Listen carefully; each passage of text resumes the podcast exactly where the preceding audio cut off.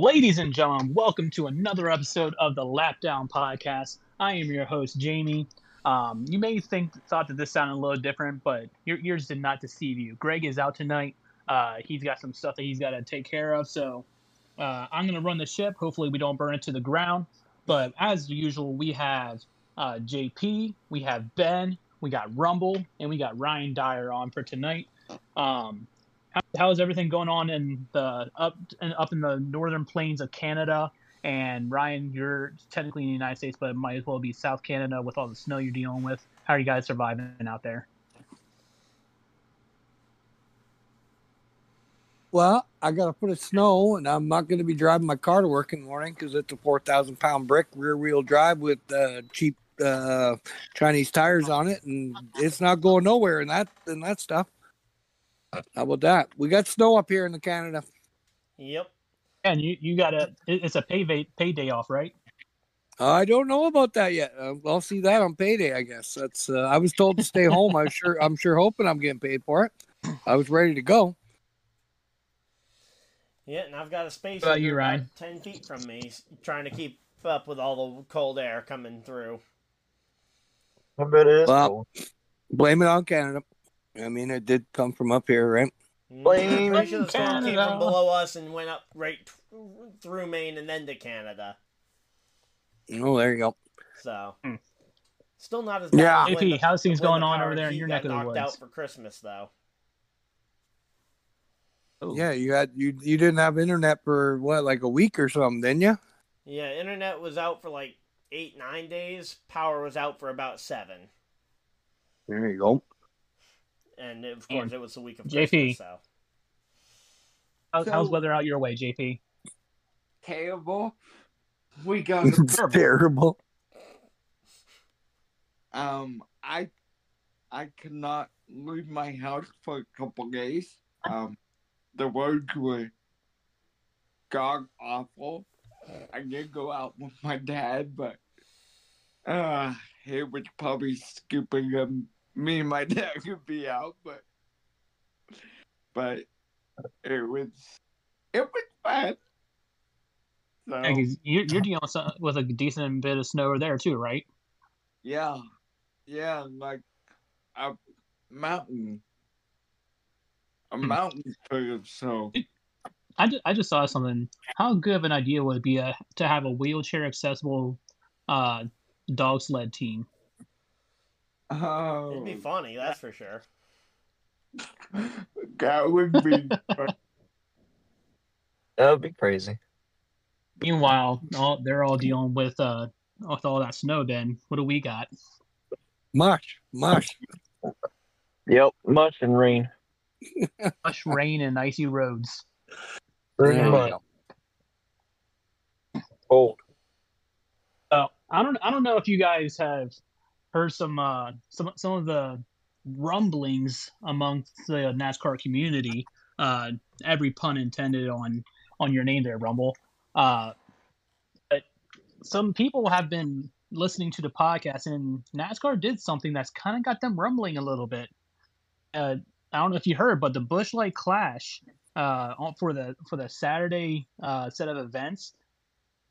It, it makes no sense. It, it, they they have fans banned from the facility for Saturday Of course, it makes no s- sense. posted ticket sales for only Sunday.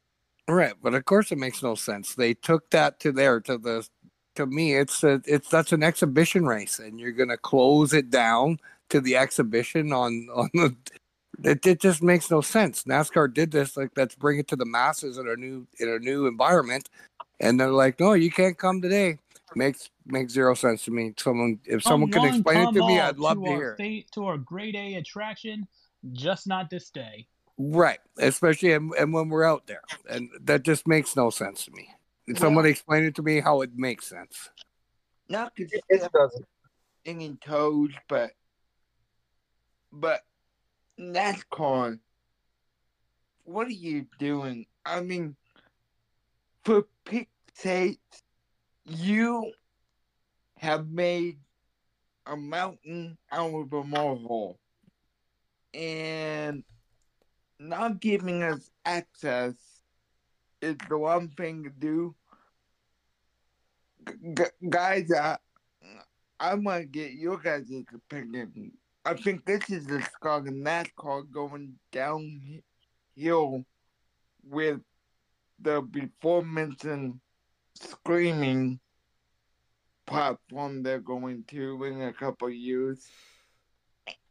And I think that this not having access deal on Saturday, like you're talking about there, Jamie.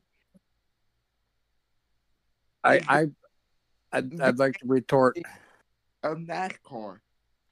As I- know, I I don't think streaming is is a bad idea for NASCAR to go. Give give give me the option to pay for a streaming pass for the entire season, and it covers everything, front to back, all the races, all the qualifying, all it just give give me all access, and yeah, I'd pay good money for that. Um, Yep.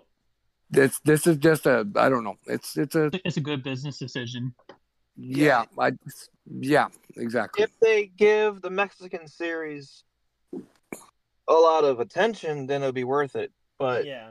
Yeah, you're still losing out on people who could be actually seeing what they're doing and giving people access that don't normally see it. yeah.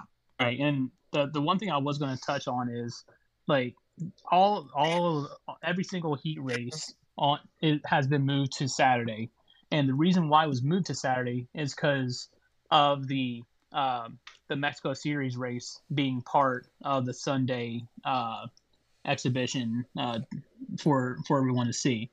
So I don't know if it was just that the fact that the they didn't the the that the stadium itself uh, had like something in the contracts where they didn't where they only allowed them up for the one day to have people show up or if there's something underlying going on but i mean on one side you miss out on the heat races but on the other side you get two full races you get the actual clash and then you also get the mexico series race And you still get the LCQ, so no drivers will technically be eliminated until fans are available to actually be in the stadium.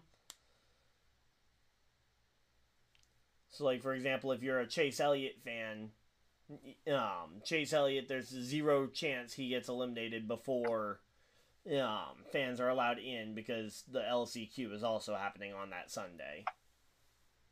Yeah. Yeah i don't know. Uh, ben what, what's your it- thoughts on it? Because we kind of oh go ahead ryan. Yeah, so my opinion on it for the most part though is unless you have something in your contract with the LA Coliseum saying that you can't have people in there, like you can't have a you can't have spectators in there both days, why not sell extra tickets? Even if it uh, causes a 0.2% less uh, viewer experience or some people go for just one day and decide not to come back for the main event the next day. Sell the tickets there is very little reason to to keep people out that are have traveled there potentially from across the country to see the race. Right. That's but that's Right. the whole point. Right. Was the whole point of not bringing it to the Coliseum was to to bring it to a new group of people, and like I said, to literally close people out when they're actually out racing and doing whatever.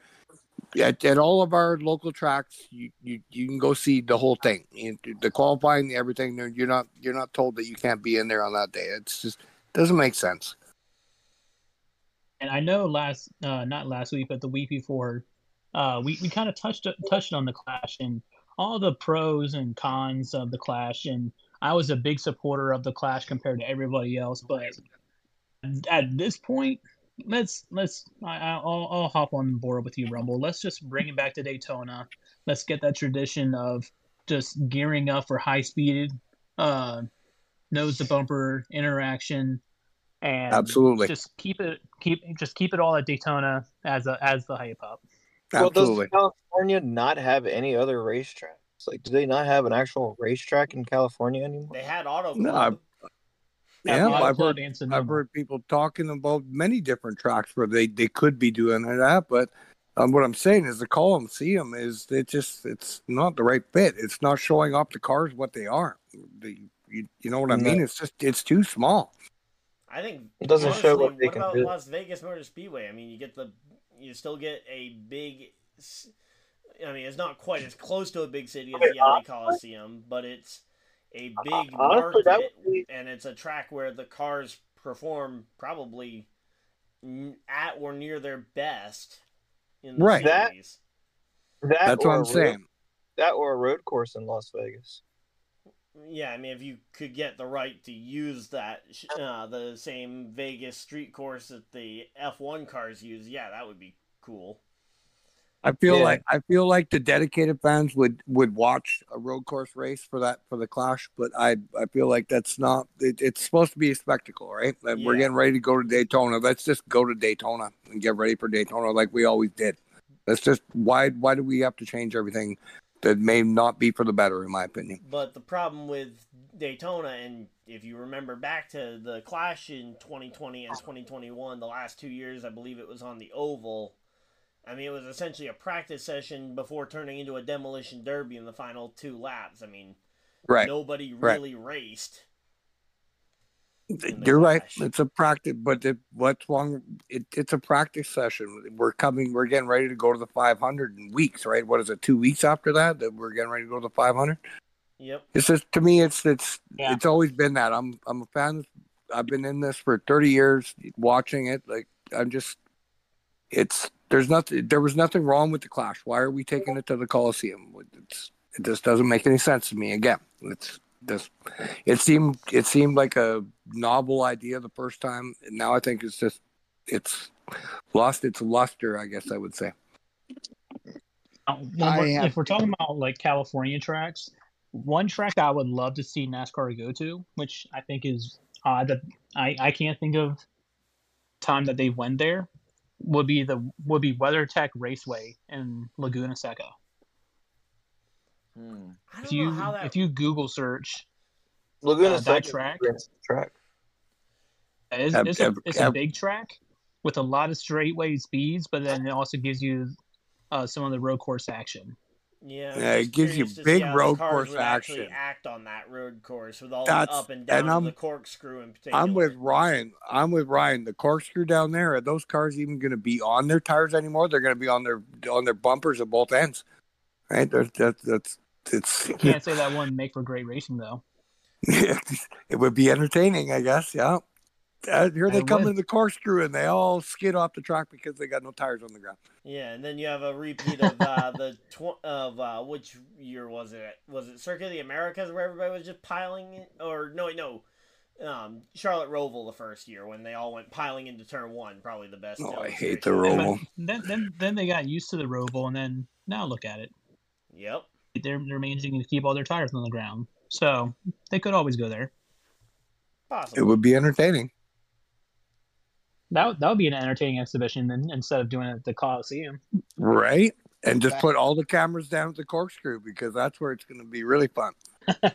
Because that's my Boost thing ticket with sales road for course that races. section. Now that I've actually been to a road course race in person, is that it is hard to see the like you only get to see a portion of the action based on where you're sitting. That's why I, the only person. road course I would really like to go to would be the Roval, because you know you can see everything.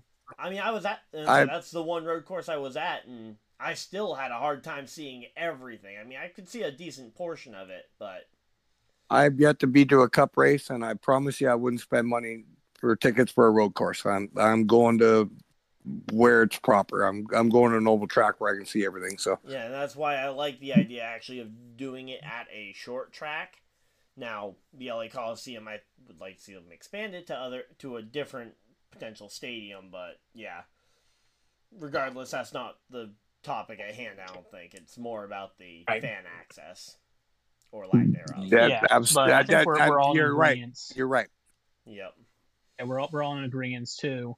It's it's a dumb decision by NASCAR. One, they lost out on more profit off of ticket sales, but two, uh, it it just contradicts everything that they were trying to accomplish, and uh, Yeah. that's what's got m- all of us here at the Lap Down Podcast and ninety five percent of the rest of NASCAR fans uh, all rumbling a little bit as we're gearing up towards the beginning of the season. Uh, we I, I guess you would call this the first flat tire of the season. There you go. Yep. But agreed. transitioning from from that uh legacy motor club is now part of Team Toyota for for the 2024 season and beyond. And this is going to be sparking a couple firsts. Uh, we're going to be seeing Jimmie Johnson running nine races in a Toyota. We're going to see the infamous 43 in a Toyota. In a Toyota, absolutely. One, that's going to look hella weird. It's going to look really weird being that 43 car that everyone has grown to love. It's and so iconic. Talking about tradition, So that iconic. an iconic car now changing face and having having it powered through Toyota. Um, we'll we'll get into like the weird weird weirdness factor of that in a bit. But Ryan, go ahead and kind of give us some insight as to what led to this change from Chevy to Toyota. All right, so what ultimately led to this decision for uh, Legacy Motor Club to leave Chevy and go to Toyota? Ultimately, according to what, because they went and put out a, a uh, article and a statement saying that that they were leaving, and then an explanation as to why they were leaving, and um, the specific uh, term uh, that they used was that um, that the uh, CEO of Legacy Motor Club said that they felt like, um, or that they would consider that the way they were treated was at the level that this person would consider a tier three team, meaning less resources, less access to data, and ultimately it comes down to the fact that Chevy's got a lot of eggs in a lot of baskets. I mean, they got the Trackhouse and Spire programs that are building, building, building, especially uh, absolutely. With how many uh, eggs even uh, Trackhouse is trying to get their uh, hands on. Then you've got the Hendrick Motorsports crew, which is developing a lot of data, but they also take a lot of resources out of that Chevy group. Then you've got the RCR, you've got Dillon and Kyle Busch, who need data. And then you've got behind them, you have, um, then you've got Kaulig and Legacy Motor Club and all those other Chevy teams were just fighting for the scraps that are left over after all the bigger teams come in and sc- scoop them up. Now, So if we were to create our if we were to create our own tier system, Ryan, yep, how would you where would you tier the the NASCAR teams based off of the 2023 season? so I would probably put Hendrick Motorsports absolutely at the top if we're talking about just Chevy teams. Hendrick would absolutely be the top. Then that B tier, if we're saying A B as kind of the top of the tier list. Um, A tier would be um, Hendrick Motorsports. B tier would be where I would put both, um, where I would put both RCR and Trackhouse. Um, and then I would also include in like the Trackhouse affiliate team there with Spire. Um, and then I believe after that, if I'm not mistaken, I think it would just be uh, you would throw in uh, Legacy Motor Club and Kaulig Racing into that next tier, and then below that would be the um, uh, the BJ McLeod car, which ultimately ended. Oh wait, no, they switched over to Ford. Never mind. Yeah, I think you're you're spot on that assessment. Uh, that's how I had it written down. Yeah, trying to remember Um, if there's any other Chevy teams because I feel like there's one more Chevy team I'm just completely forgetting. Aren't you forgetting the uh 43 from last year? I said Legacy Motor Club and Kaulig would be in that third tier. Oh, okay. Because I said Hendrick in the top tier above all the other Chevy teams. Then you would have a split between the uh, Trackhouse Racing Chevys and the um, and the uh, uh, Richard Childress Chevys. Oh, I completely forgot JTG Doherty Racing, who would probably also be in that third tier. Yeah, so it's safe to say that third tier is kind of like what's left. Yeah. But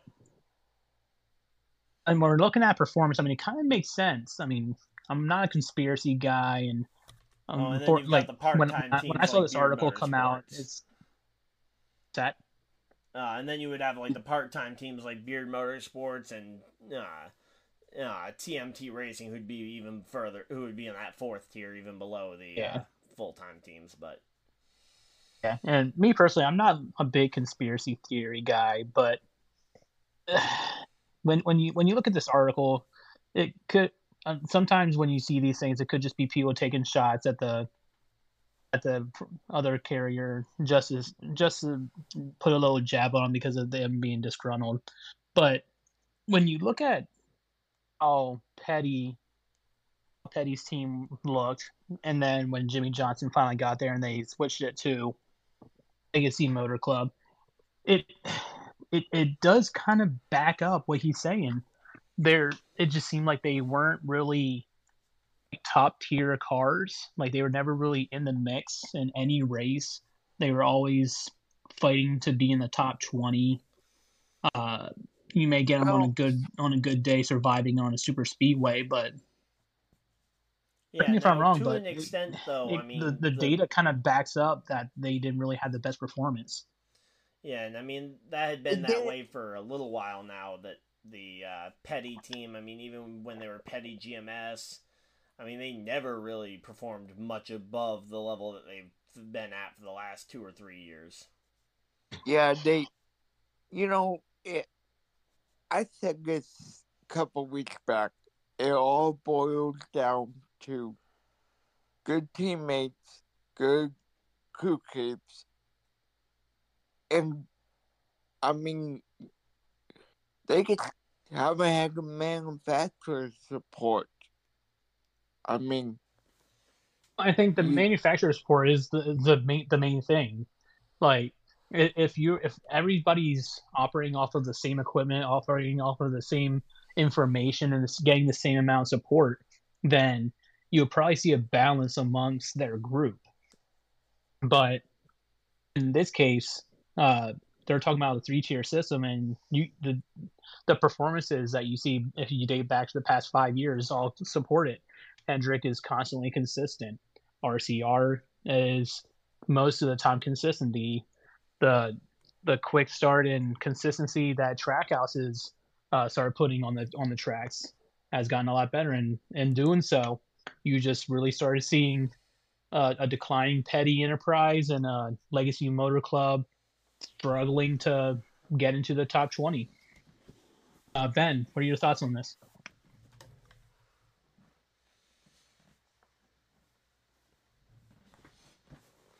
Uh, I don't know.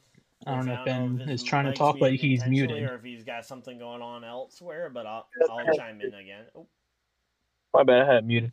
I, I don't know. It just feels like they've been mediocre since what mid two thousands probably, and they haven't had a real. They haven't had a real. They haven't had an actual driver really.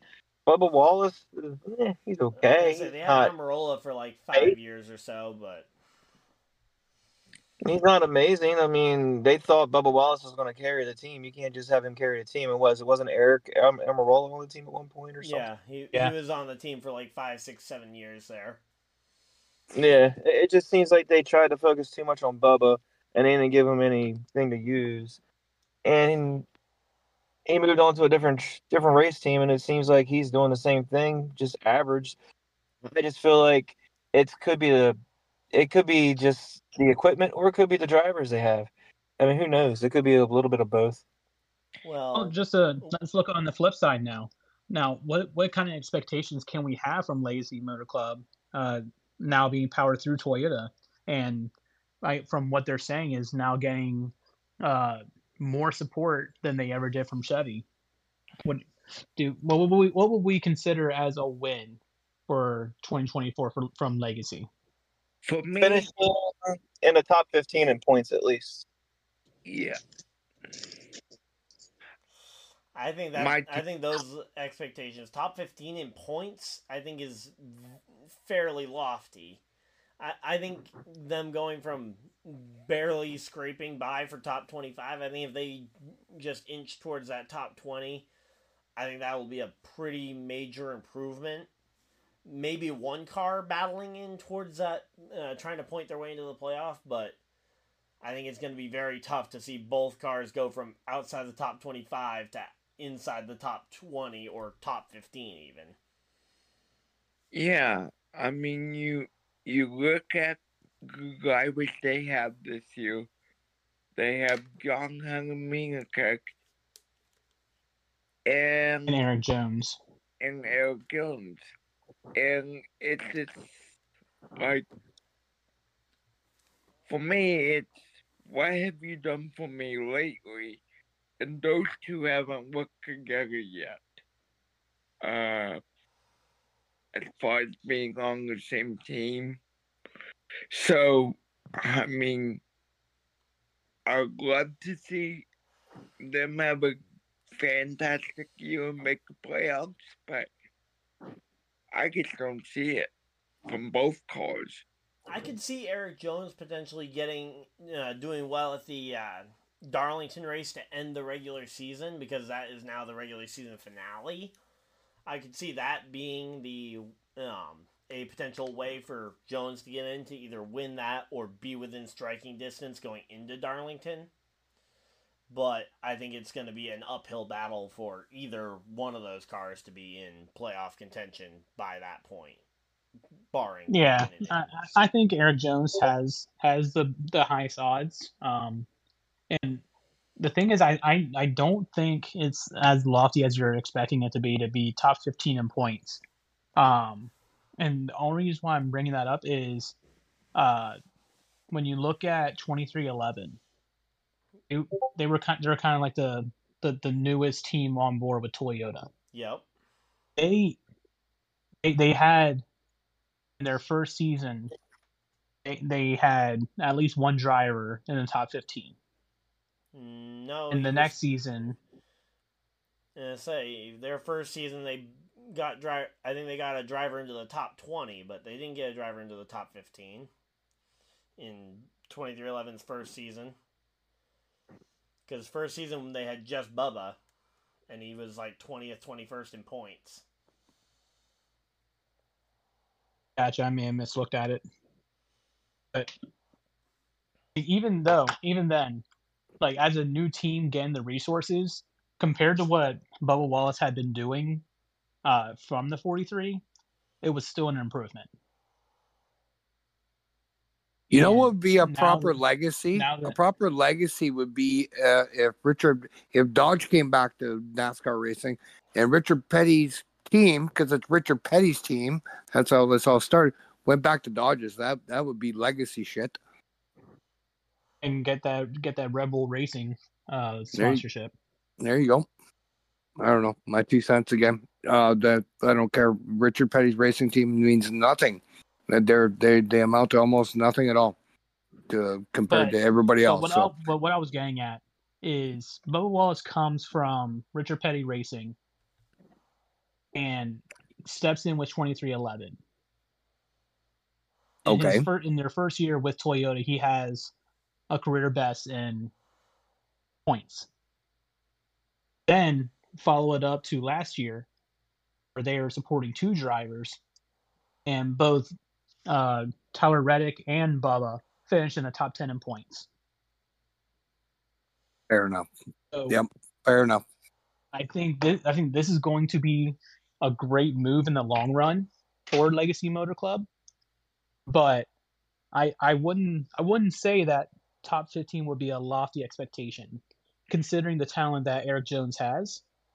I think Erik Jones is a better driver than Bubba Wallace if you put him in the same equipment. I I, I would agree me- with you there. wrong. Nope, I I would agree with you there. I believe he is as well. Yeah, So- I, I I agree. And before we move on, I have one other thing I'd like to say. Oh, Hold on, Ryan. Do you Um, agree or disagree? So, again, the only thing I would worry about is, in addition, there is that I still think that Toyota has a tiering system in terms of the support, and I don't necessarily know if the level of support that they'll get will be enough to rise them necessarily right Im- immediately above or to the level that 2311 was. Because remember, 2311, their first year that they got a car in the playoff or in the owners' playoff, it was Uh, with the hands of Kurt Busch for that entire first half of the season. I mean, you had Kurt Busch there putting up great results in that yeah, 45 car. Very true. I agree. That's It- uh, very but true. At the same 100%. time, Bubba, though, what three years to get into the playoffs with a car that he actually drove the full season versus looking at a talent like because Kurt Busch is I think we can all imagine he's probably a first ballot Hall of Famer if not at least a a Hall of Famer Dude, I, you know, guaranteed first ballot. Guaranteed first ballot. I, Yeah, I'm, so- I'm actually one, a fan one of him. the few drivers that actually made the machine better, and not the machine making the driver better. and then you look at Tyler Reddick who was coming off of what a three win season the year before he came into that team I mean those are both drivers I would say that can elevate the equipment so to see them getting the instant success after uh, coming into a team who had already spent one year starting the the kind of process of building speed.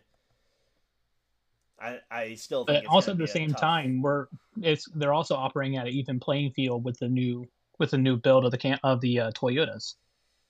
So even though they had previous year data, um, all all the, all the Toyota teams are going to kind of be learning at the same time, and again, that's why I I look at like I don't expect them to be competing with the with the 2311s of the world, but if you look at just overall driver talent, I think Erik Jones, powered by a Toyota, with given the information and uh, support with the equipment and being able to actually have a decent car for him to, to drive, I don't think it's a lofty expectation for him to get into the top 15 in points. We're looking at top top 10 finishes. No, don't necessarily have to win any races. Looking at some top 15, top 20s at the worst.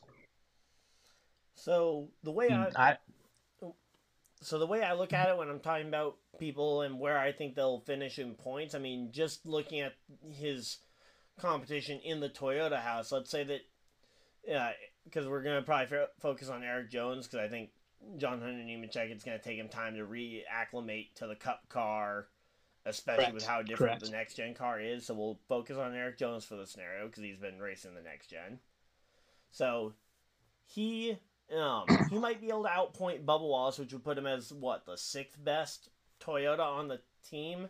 If you look at the Toyota as one team there, because I don't know if he'll be able to outpoint Ty Gibbs on the mothership.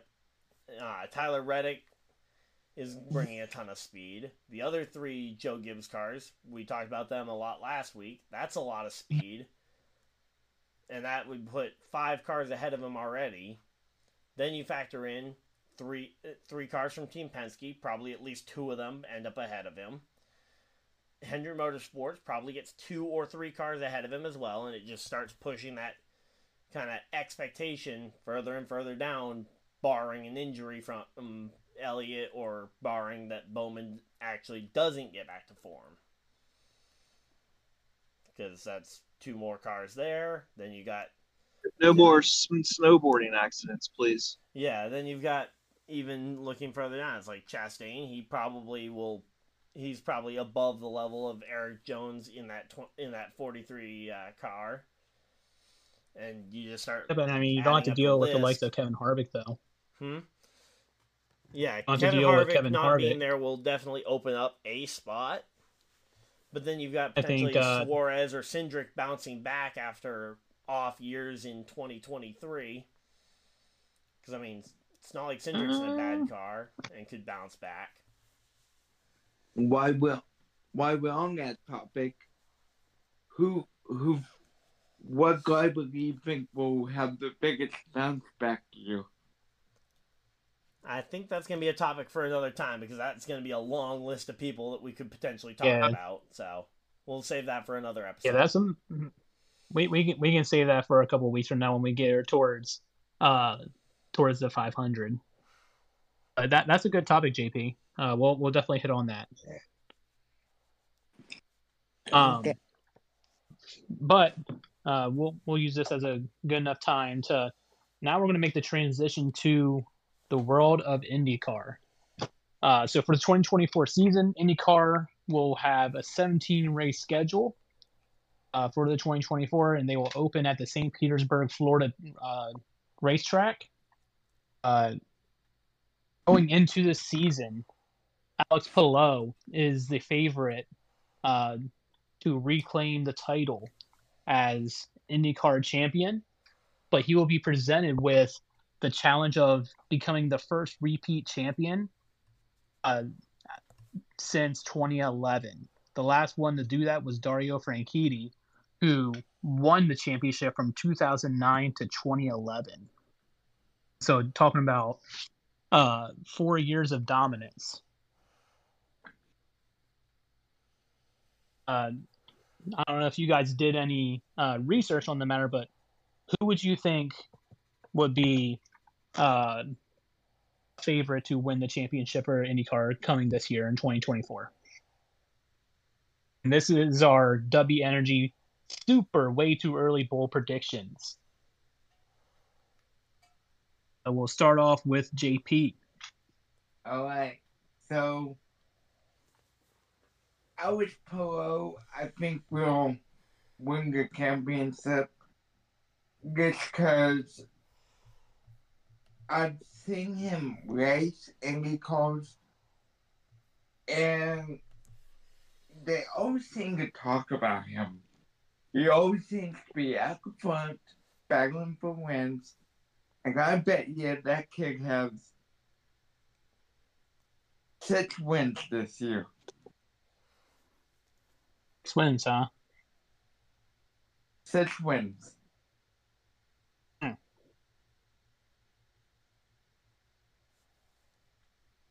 So with Huh. those wins, and I don't know how many get their points. It's a full season championship, is how they do their points. Yeah, they don't do a tiered. They don't do a thing at the end where it's like a playoff. Yeah. No, I didn't think it did, but I didn't know. Yeah. That's kind of All what. I'm That's what you're thinking? Uh, Yeah. Ben, who do you think you got?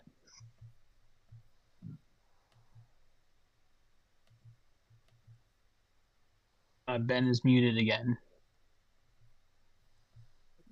I'm here. Who you So who- Who is who's- your who's your way too early bowl prediction for 2024 NASCAR uh not NASCAR IndyCar champion? I, I I can't remember his name off the top of my head. I had it. I was looking at it earlier, but I'm gonna go with the guy who was already a champion before previously. Alex Palou. Uh, yeah. I, I don't know too much about IndyCar. I don't watch it much anymore, like I used to. But I, I feel like he's probably gonna be the one that's gonna be the guy to beat. It used to be Yeli. What was it? Yelio, wherever his name is. He used to be really yep. good, but Leo Castroneves. I, I don't think he's gonna do anything. He used to be good, but Elio's I think only age racing the 500 this year. Gotcha. Well, I guess age caught up to him probably. If you yeah, were I- he, is, asking he me- is 47 now, I believe. If you're I'd asking me about about- my opinion of IndyCar, I couldn't tell you anything. I don't watch IndyCar. I watch it uh, five occasionally, maybe a race or two a year. All right, Ryan. All right, so I've got a couple of names that I was kind of looking at ahead of time. I was actually looking at potentially Palou's teammate there, Scott Dixon, potentially for a championship. I believe that would be championship number Mhm. seven there for him if he is able to claim it. Add to that list of seven-time motorsport champions across the leagues. I mean, you got three of them in NASCAR. Lewis Hamilton, I think, is at seven F1 championship. So add to that list with Scott Dixon.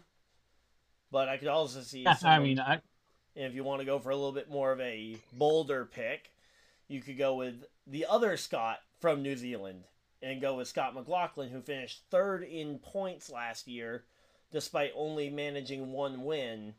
Driving for Penske, I could see him potentially having a breakout year.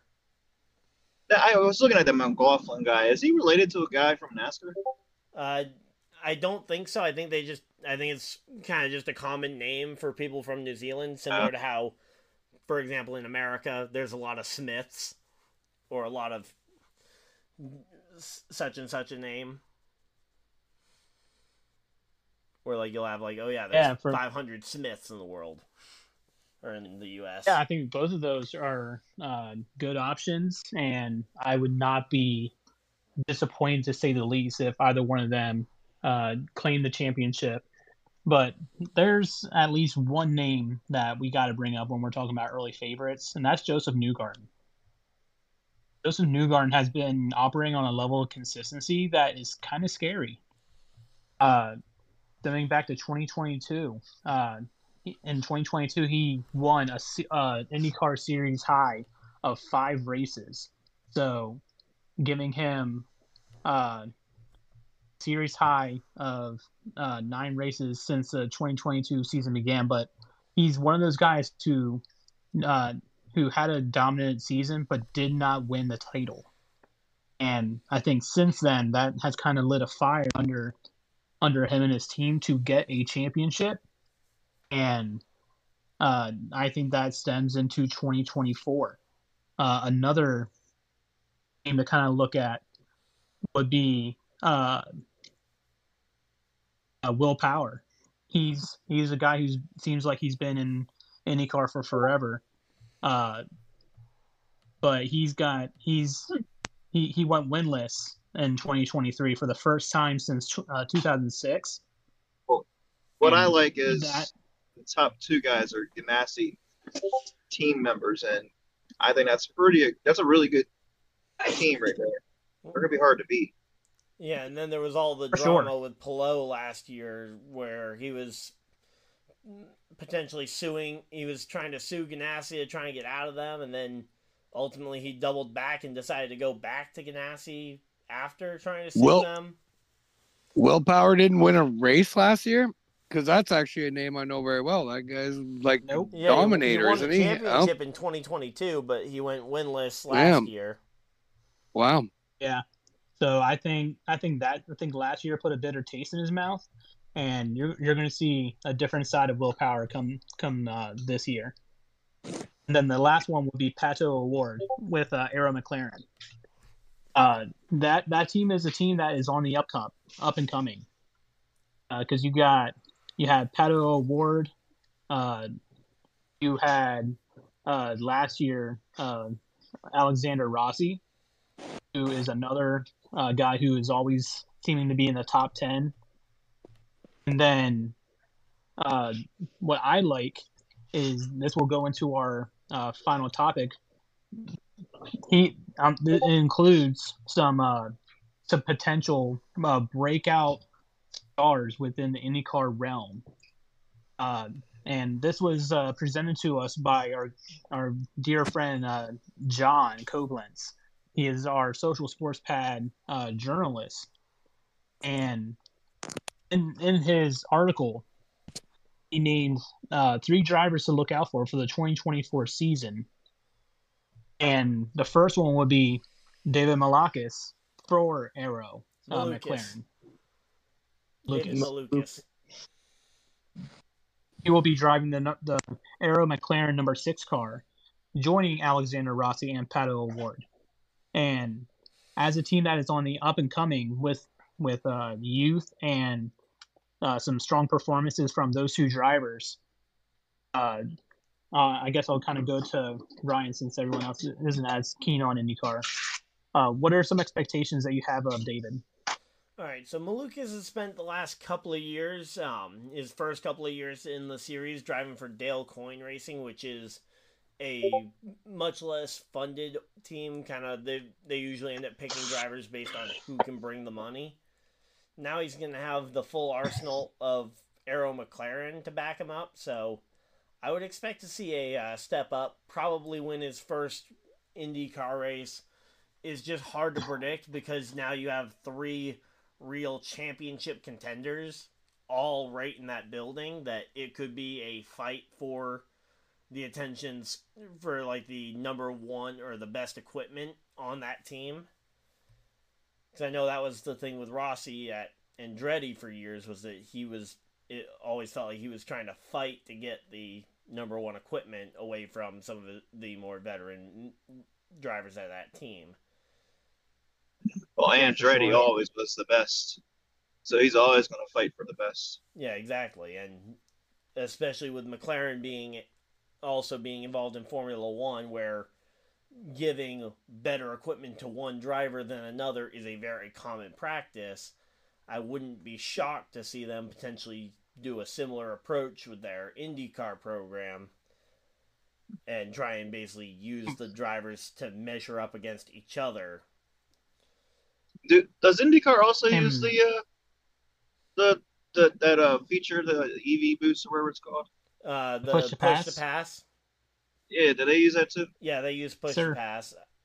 Oh, okay. Um, not the same Yeah. as the DRS that the F1 cars use. It's different, but Okay. they both have a form of allowing cars to help overtake. Nice. Okay. But they also have different uh, blocking rules as well. So push to pass is kind of needed with their uh, with with their uh, restrictions when it comes to blocking and things like that. Yeah, well, and the blocking rules are in place because you can't make a late block and just uh, potentially break someone's car. Yeah. Because of how Yeah, fragile but again, cars it's- are. I was gonna But stay that's out of that's this another conversation. reason why they have the push to pass is because of the fra- fragile aspect of their cars and the blocking aspect. Oh, that's bullshit. Um, um, I was gonna. I have to chime in on this. Push to pass is silly.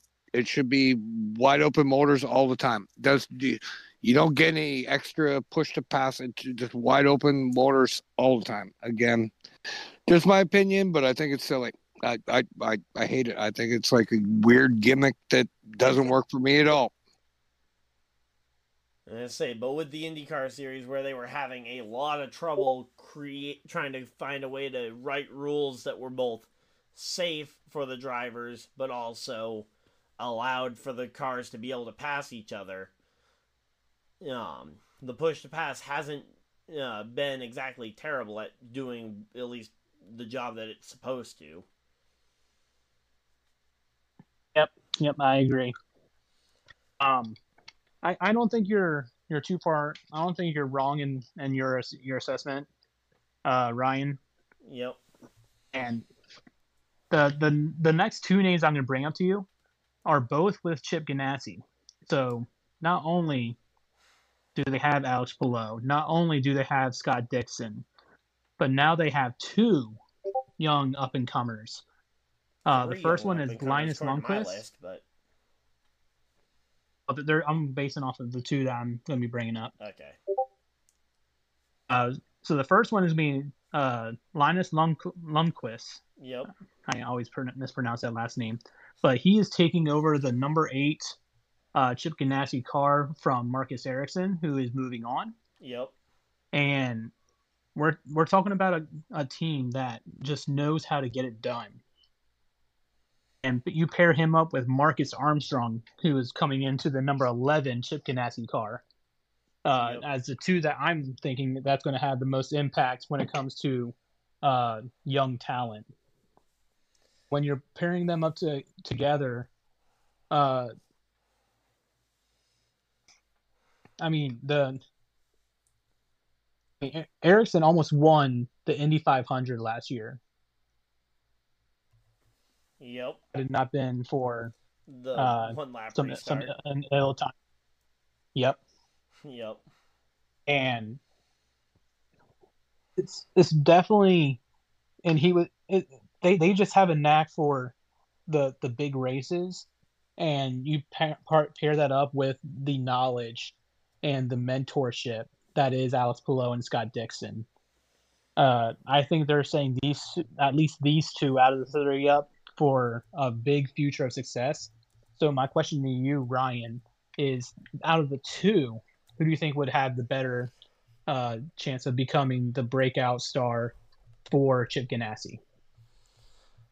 Um, okay, so looking at these two specifically, I would probably lean towards Marcus Armstrong, where he ran a significant portion of last year, versus Linus Lindquist, who's coming in as a true, as pretty much a true rookie. Um, he's gonna have a lot less experience in these big Indy cars compared to Armstrong.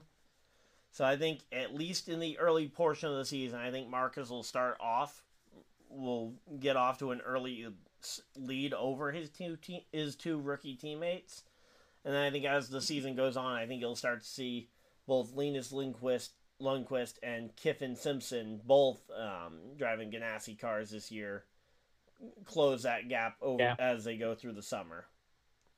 But I think Marcus Armstrong will still end up the highest in points of the three. Where's Lundqvist from? Because I've heard that name before. Uh, he's from Sweden. What? What did he race in another series? Uh, he raced Indy uh, Next last year. I believe he was the Indy NXT champion last year. Okay, that name sounds familiar though. Uh, otherwise known as Indy Lights, and he took part in pretty much the entire road to Indy. So, but um, going back to a point that you made though about uh, Chip Ganassi being uh, good at these big races, they haven't actually hadn't they haven't won the Indy 500 since 2012 was the last time Chip Which Ganassi is actually won the Indy 500. Hmm. Yeah, that that's a that's a shocking stat, uh, considering like they, they always seem to be in the mix uh, towards the end of those races. Yeah, Dario Franchitti in 2012 was their last uh, Chip Ganassi um, Indy 500. Yep. Mhm. And I say Scott Dixon only has one Indy 500 under his belt, at, and that one came back in 2008. Yeah. So yeah, I mean, Um, because yeah, there was like a five-year stretch where it was pretty much you had to be an Andretti car, pretty much, Andretti or Penske. Yeah. because 2014 Andretti, 2015 Penske, 16 and 17 Andretti, 17 or 18 and 19 were Penske, and then it went to Rahal, Shank. Oh wait, oh no, Chip Ganassi won it last year with the Mark or two years ago with Marcus Ericsson. My bad. Yep. Almost came he came I remember one lap be one less than a lap short of winning back to back 500s. Hmm. Penske's Yep. pretty good. But yeah, no, I I missed Oh. I missed Marcus Ericsson in 2022. He was all uh, that is a uh, more recent uh, Ganassi uh, win. And it's, uh, Yep, I'm uh I'm an Eric I'm a Mark I'm an Ericsson fan because that was my first Indy 500 that I attended and he was the one that won the race. And with me still being relatively new to IndyCar, uh, I went there with John to watch it, and I told him whoever was going to win that race, that's who I would become a fan of. And I'm I'm actually looking forward uh, to seeing uh, what he's able to do uh, with his new team. Yep. Um. Yeah. So he's driving that number twenty-eight now at Andretti. Yep. Um. And I just want to mention uh, one other rookie on this list for a potential breakout season that mm, people might not see coming. But you've got Tom Blomqvist, who's coming over from the IMSA Sports Car Championship, who will be running the full season for Meyer Shank in the I believe it'll be the pink number 66 car if I'm not mistaken. It's gonna be impossible to miss. Well, it'll be impossible to miss aside from the other Meyer Shank car out there that looks exactly like it. Cuz yeah, say, and especially at the Indy 500 where they're going to have the 06, the 60 and the 66. Cuz uh, Elio will be driving for that team in the 06. But I believe that's Yeah, the only other full-time and- rookie on the uh, schedule. It'll be Kyffin Simpson for Ganassi, Linus, Linus Lundqvist, and then Tom Blomqvist, I believe, are the only full-time rookies. And Tom has uh, some significant racing under his belt, if I'm not mistaken. Yeah, I believe he. I don't know if he actually won a championship over in IMSA, but I know he's been on a very fast team and has been in contention for the Rolex 24 a few times. You probably Yeah. don't find yourself in that car if you're not a good driver. That's that's it. You probably don't find yourself in that car, And right? Speaking speaking of the Rolex 24, uh, we will be uh, going into that next week, so that is going to be a topic and uh, interesting stat line. As of right now, when we're looking at the driver entry list, Indy from the IndyCar series alone, they're expected to have 15 of their drivers involved in the Rolex 24. Which if that number sticks, make up over 50% of the drivers in the in the Rolex 24 coming from IndyCar. And as of this recording, uh, correct me if you if I'm wrong, Ryan, if you haven't seen anything pop up today, but as of this recording, there is no NASCAR drivers uh, representing in the Rolex 24. Uh, I haven't heard anything specifically. Let me uh, see if I can pull up the Rolex uh, entry list real quick. Okay, because I know in years past, uh, guys like Austin Cindric, uh, and some some other guys like that uh, have participated in the Rolex 24. Jimmie Johnson in but the uh, Chip Ganassi car usually has been one of them. Uh, Jeff Gordon's driven in it. So why we on that topic, um, just a plug, um, for next week. I did get an opportunity to speak with a driver that had some friends competing in the Rolex 24. We spoke about that today on my YouTube channel. Go check out that video because it was a good interview.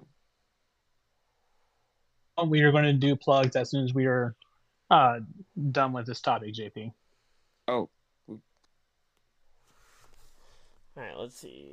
I'm all, I'm working my way through the cars right now. I have not seen uh, any NASCAR guys yet, although usually they're competing in the lower tiers because they're more applicable to the NASCAR next gen car than the uh, prototypes are.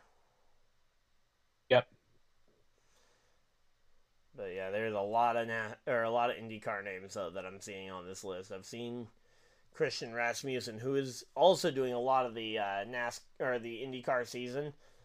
Uh, essentially a rookie, but he won't be running the uh, ovals outside of the Indy 500. So. That's another rookie to watch out for But all the when I when I look at the. Rolex 24, I think IndyCar kind of treats the Rolex 24 as their exhibition race to get their drivers back into the mode of racing before they start their 17 race season. Um, I don't know, but I think it, I I I'm I don't know about you guys, but I look forward to the Rolex 24. I enjoy seeing the the variety of drivers and exposure, and uh, I think it's going to be a good time. I, I that more than the Clash, so So, that's just me. Uh, Andy Lally, I know he makes a bunch of part-time road course starts um, in NASCAR. He's in the Rolex, but this is kind of his normal series, and he comes over to NASCAR as opposed to the other way around. Then there's still some TBAs was, uh, on the uh, on the entry list as well. Gotcha. What about uh, Jenson Button? Is he on there? Yeah, Jenson he- Button's in here, Cindric. Yeah, Jenson Okay, Button's so then in here. there's I not, I did not see Cindric's name, but there are a few TBAs still. And this was updated as sure of uh, today. as the days so. uh, i'm sure as the days get closer uh, when teams start needing drivers to fill in i'm sure we'll see a few pop in um, here and there but uh, i think this has been uh, a great a great conversation. Um, i want to thank the Alkyli project for uh, our theme song. Uh, please check out their album blood world uh, and on all uh, music platforms. Definitely got some good stuff there. Thank you to Fanatics, W Energy, um, Bulletproof Coffee for sponsoring the Lap Down podcast. Ryan, what is your what what's your uh, YouTube series that you do? All right, so I got my uh, I got my uh, YouTube channel where I do my uh, series called Running with the Pack, where I talk about the uh, most up to date NASCAR stuff going on in the world of NASCAR and any other uh, ra- relevant racing topics. So, uh, check that out. Should And- have the uh, first episode of that dropping sometime next week. Yeah, for the And they new can find you right on YouTube just by searching uh, Ryan Dyer, correct? Yeah, YouTube.com forward slash Ryan Dyer. And then JP, uh, I know you got some uh, got some big things uh, in store for your uh, for your program as well. Yeah, um, very, very excited to publicly announce David Scott is going to be on my program here and has agreed to come on Lap Down Podcast after he's done with me on Full Throttle. So I'm sure you'll That's exciting. be ready to talk to him and and it will be a fun conversation over on my YouTube first and then got him talked into coming over here. Yeah, that that's gonna be really exciting. that's it's gonna be a great week for for both of us. Um, just for in, in case people don't know, uh, JP's uh, YouTube page is Full Throttle. Um, check check him out. He's got he'll have that upcoming star, and you can also look in his back videos with his one-on-one interview with Coach Joe Gibbs. So he's got he's got some good stuff uh, over there Good as well. coach. hmm And Uh, Yeah, and don't you forget. anything going on uh, with the Yeah, uh, don't forget. with the Social Sports Pad podcast on uh, Saturday and Tuesdays? Yeah, I believe we're planning on possibly doing one on a Friday. Um, that's what I was talking to Ricky about earlier. Uh, he's talking about maybe possibly doing an impromptu one on Friday. So look for Just one. ahead of the playoffs. coming. Yeah, to get ahead of the playoffs. Yep. Anybody else Yeah, have anything so- else to say? Anything going on uh, in your life, Rumble? I was just just waiting for my opportunity. Um, so it's uh, dead of winter up here. You may have seen the picture. Uh, there's not a lot of racing going on. We're waiting for speed weeks to come up, and uh, this is on topic and also off topic. But uh, we all met each other probably, I think, kind of because we raced each other online. Is am I am I wrong? No, So, you're uh, wrong. You are absolutely uh, correct. So I'm, I just want to bring this up. Uh, my rumbling for this week is I sucked ass. I got my ass stomped at Eldora last night in the World of Outlaws, or yeah, and then uh, did a did an All Star race tonight where I finished fifth uh, in the Open, where you need to be top three. I just like to say that uh, I'm sucking ass this weekend. uh, fucking Darling So Darlington sucks. You race on a World of Outlaws? Yes, I do. I I, I joined the league, and you know what? You, you know how many people show up? Like forty of these motherfuckers. They they have like they have Really? like all yes, they have like all different series It's, uh, going with different chats going for each race. Everything. It's it's a totally one on the different. Xbox, right? It, what's that? It's on Xbox, right? The World of Outlaws game. I Yes, it it's is. Yes, it Okay. is. So, Yeah, but it's it's just so that's all I can really come up with right now because we're kind of like I said, it's winter up here and there's not a lot of racing going on. But in my own life, I'm sucking ass, getting my ass, getting my ass stomped at Eldora, and uh, tonight finishing fifth when I needed to finish fucking third. Getting Right? snowed in. That's Yeah, like- yeah, yeah, of us we're- are I'm getting to totally race snowed in. Atlanta this week, uh, tomorrow actually in That's- the Thomas Cup. That's Series. right. That's right. I'm getting ready ready to race in Ryan's league tomorrow, and I'm just saying it's it, it ain't been the best start of 2024. I'll tell you that, boys. But um, it, that's all I really got because I think we all met because we raced online, and here we are. And I just wanted to say Rumble sucks. I got stomped at Eldora the other night and finished fifth when I needed finished and need, needed to finish third tonight, and that's all I got. That's all the rumblings I got. All right. Uh, Ryan, real quick, uh, for anyone who is even remotely interested in checking out our league race, uh, where can they find the stream of the Thomas Cup Series um, that's uh, performed on NASCAR Heat Five? So I'll be streaming my POV of the race uh, over on my YouTube channel, as I said at um, at Ryan Dyer uh, or um, YouTube.com forward slash Ryan Dyer. So I'll be streaming it. and I got to give, I got to give a testimonial there. Every almost everybody there is super fast. I'm I'm always like three tenths down, no matter what the hell I do. So I, I usually get taken out by somebody. fuck, it's it just it is what it is. But that's what I had to say for for my my rumblings this week is that uh, there's not much racing going on, but when I am racing, I've been getting my ass kicked this week. Stupid rumble. Well, Well, off of that, I would like to thank everybody for uh, hopping on tonight, uh, getting through the kinks. Uh, like I said, uh, Greg was not here, so I kind of had to run the ship. I know it wasn't as fluent as uh, the way that he usually has it, but as for me, as for JP, as for Ben, Rumble, and Brian, uh, I would like to say thank you for tuning in and listening to the Lap Down podcast. And with everybody saying, wish you have a good night and deuces. Deuces!